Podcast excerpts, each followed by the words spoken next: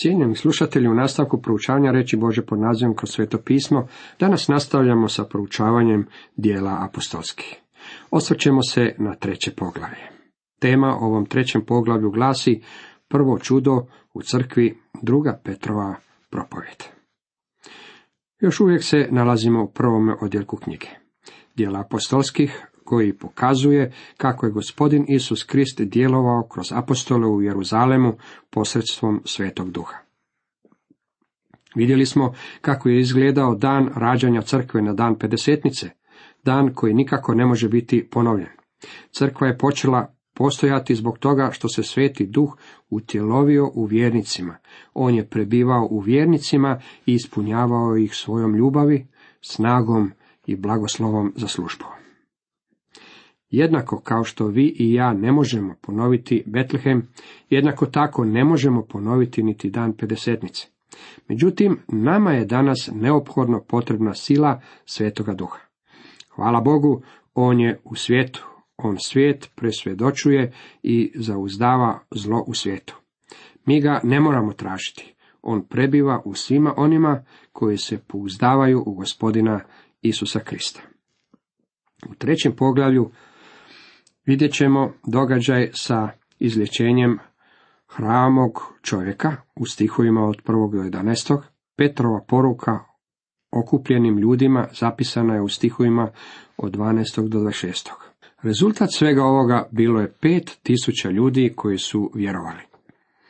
Izlječenje hromog čovjeka. Petar i Ivan uzlazili su u hram na devetu molitvenu uru. Ovo je očito bilo vrijeme večernje žrtve, kada je svećenik odlazio prinijeti kad zajedno s molitvama. U Evanđelju po Luki saznajemo kako je za vrijeme takve jedne službe Zaharija služio pred zlatnim žrtvenikom i onda mu se ukazao anđeo. Taj zlatni žrtvenik, žrtvenik kada govori o molitvi. To je bilo vrijeme molitve.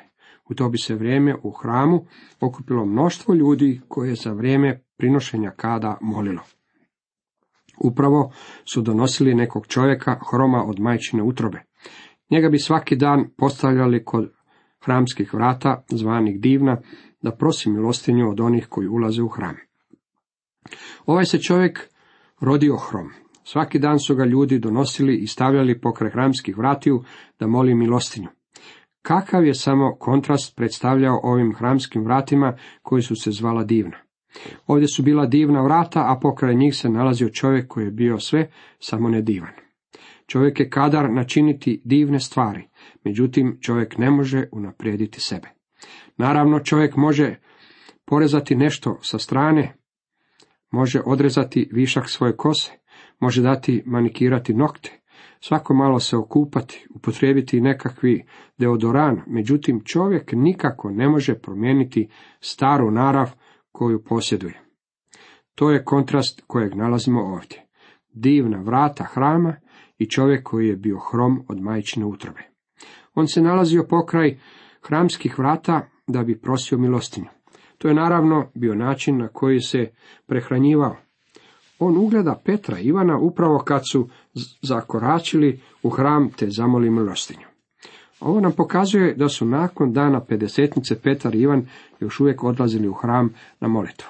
Svi vjernici u Jeruzalemu bili su židovi ili prozeliti i oni su nastavili odlaziti u hram na molitvu.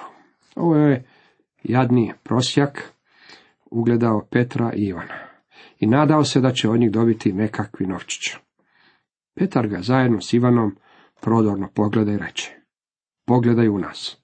Dok ih je molečivo motrio očekujući od njih nešto dobiti, kada su mu ova dvojica posvetila toliku pažnju, prosak ih je gledao i bio je gotovo siguran da će mu oni nešto dati. Reče mu Petar, srebra i zlata nema u mene, ali što imam, to ti dajem. U ime Isusa Krista Nazarečanina hodaj. Priča se o jednome događaju u crkvi u Rimu kako je jedan vjernik naišao upravo kada je papa brojio novac. Shvativši da je upao u nešto u što ne spada, počeo je ići prema izlazu. Papa se okrenuo prema njemu, rekao mu, crkva više ne može reći, srebra i zlata nema u mene. Ovaj je sveti čovjek, nastavljajući ići prema izlazu, odgovorio, Jednako tako crkva ne može reći homome čovjeku ustani i hodaj. Današnja organizirana crkva raspolaže ogromnim bogatstvom. Ja mislim da kad bi netko stavio na jedno mjesto sve nekretnine i bogatstva svih crkvenih skupina, demonacija i nedenominacija širom zemlje, uvidjeli bismo da je crkva najbogatija na svijetu. Ja mislim da je crkva bogatija od najbogatije naftne kompanije. Svejedno, crkvi danas nedostaje sila. Zapazite što je Petar učinio. I uhvativši ga za desnu ruku, pridiže ga, umah mu omačaše noge i glešnjevi. Imajmo svo vrijeme na umu da je ovu knjigu napisao dr. Luka. Svakako ćete zapaziti da kada dr. Luka opisuje neko čudo, on nam daje mnogo detalja koje nećete pronaći u nekim drugim knjigama. On nam točno govori što se dogodilo. Ovaj je čovjek imao slabost u nogama i gležnjevima. Poskoči, uspravi se, stane hodati, te uđe s njima u hram, hodajući, poskakujući i hvaleći Boga. Dragi moji prijatelji, nemojte propustiti riječ skok. On se pojavljuje čak dva puta u ovome jednom stihu. Ovo je vrlo zanimljivo poglavlje. Vidjet ćemo da će Petar ponovno ponuditi kraljevstvo ovome narodu zbog toga što je ova crkva bila u potpunosti sačinjena od Izraelaca. Nije bilo nikakvih pogana sa strane. Crkva je započela sa židovima u Jeruzalemu. Kasnije ona će doći, otići do kraja zemlje. Međutim, ovo sada je Jeruzalemsko razdoblje. Nemojte mi reći da se tu radi o drugom udešenju. Danas postoje hiperdispensacionalisti koji ovo razdoblje rane crkve nazivaju drugom dispenzacijom. Uopće se ne radi o ničem drugčijem. Međutim, ovu istinu jest jedno prijelazno razdoblje. Gospodin im je rekao da moraju početi djelovati u Jeruzalemu. Ne smiju početi time što će početi od krajeva zemlje. Sada je kraljevstvo ponovno ponuđeno Izraelu. To je bila posljednja šansa, koji će biti neki od znakova prepoznavanja kraljevstva, pa jedan od znakova je da će hromi skakati. Da će hromi skakati ko jelen. Njemov će jezik klicati, jer će u pustinji provreti voda i u stepi potoci. Svaki poučeni Izraelac koji je toga dana išao u hram na molitvu čudio se tome što ovaj hromi čovjek skače. Oni su znali da bi ovo u stvari mogao biti početak kraljevstva. Mesija je bio razapet, uskrsnuo je od mrtvih, uzašao u nebo i sjeo s desna boku. Ako bi ga oni primili, on bi došao ponovno. Sav ga narod vidje kako hoda i hvali Boga. Razabrašo da je to on onaj koji je na divnim vratima hrama prosio milostinju. I ostadoše zapanjeni i izvan sebe zbog onoga što se s njim dogodilo. Oni su ga vidjeli, prepoznali su ga, shvatili su koje je značenje ovoga čuda. Bojim se da danas postoje mnogi ljudi koji nisu shvatili koje je značenje ovog izvješća koje nam dr. Luka donosi. Kako se pak on držao Petra i Ivana, sav se narod zapanjen strča k njima u trijem zvani Salamonov. Je li ovo trebao biti početak kraljevstva? Velike stvari su se dogodile u Jeruzalemu u proteklih nekoliko tjedana. Bili su svjedoci Isusovog raspeća, njegovog uskrsnuća, njegovog uzašašća, dana pedesetnice. Ljudi su zadivljeni što se to u stvari dešavalo. U nastavku Petrova propovjed. U dvanestom redku čitamo. Kada to vidje Petar, obrati se narodu. Izraelci, što se ovomu čudite? Ili što nas gledate kao da smo svojom snagom ili pobožnošću postigli da ovaj prohoda? Petar ovdje ne govori Hrvati ili Amerikanci ili neki drugi narod. Obratio se Izraelcima. Ovo je Jeruzalemsko razdoblje, dragi moji prijatelji. Tu se radi o prijelaznom razdoblju. Crkva se još nije prebacila na druga područja rada. Nitko u Rimu još nije čuo poruku. Nitko u Americi još nije čuo. Nitko u Engleskoj je nije čuo. Ovo je Jeruzalem. Mogu li vam nešto reći? I ljudi koji čitaju Bibliju trebali bi početi upotrebljavati normalni, zdravi razum, kao što to čine i kada čitaju neku drugu knjigu. Ovo je Božja knjiga. To nije neki tamo daleko tip knjige. Ona se bavi nama upravo ondje gdje se mi nalazimo i ona nam priopćava na način kojeg možemo razumjeti. Petar je vrlo oprezan u tome da ljudima svakako priopći kako ovo čudo koje su upravo vidjeli nije bilo učinjeno njihovom snagom. On će ove židovske slušateljstvo upraviti natrag prema starome zavetu. Reći će im da ako se vrate Bogu, tada će se ispuniti ona proročanstva koja su čitali u starome zavetu. Poslušajte neka od tih proročanstava koja su židovi poznavali. Zaharija 12, deseti redak, a na dom Davidov i na Jeruzalemce izliču duh milosni i molitveni i gledat će onoga koga su proboli. Naricat će nad njim kao nad jedincem, gorko ga oplakivati kao prvenstva. Ovo bi se ispunilo kad bi se oni okrenuli njemu. Ovo se nije ispunilo zbog toga što se narod u tom trenutku nije okrenuo gospodinu Isusu Kristu. Nisu se pokajali i okrenuli njemu. Petar će ih pozvati da se okrenu gospodinu Isusu. Oni će tu ponudu odbiti. Tek treba doći vrijeme kada će se ove riječi ispuniti. Ezekijel je također govorio o kraljevstvu u 36. redku. Duh svoj udahnuću u vas da hodite po mojim zakonima i da čuvate i vršite moje naredbe. I nastanit ćete se u zemlji koju dadoh vašim ocima i bit ćete moj narod, a ja ću biti vaš Bog. Ezekijel 3.6 od 27 do 28. Zapazite 12. poglavlje knjige proroka Izaije, svega šest stihova koje govore o štovanju za vrijeme kraljestva. Reći ćeš u dan onaj, hvalim te Jahve, razgnjevi se ti na mene, ali se odvratio gnjev tvoj i ti mene utješi. Evo, Bog je spasenje moje, uzdam se, ne bojim se više, jer je Jahve snaga moja i pjesma, on je moje spasenje. Također, kao što smo to već napomenuli, Izaija 35.6 govori o tome kako će hromi skakati poput jelena. Vraćat će se otkupljenici Jahvini, doći će u Sion, kličuć od radosti, s veseljem vječnim načelima, pratit će ih radost i veselje, pobjeći će boli jauci. Narod je trebao uvidjeti kako je ovaj hromi čovjek minijatura slika cjelokupnog naroda. Da su se željeli vratiti Bogu, sva ova obećanja bi se bila ispunila.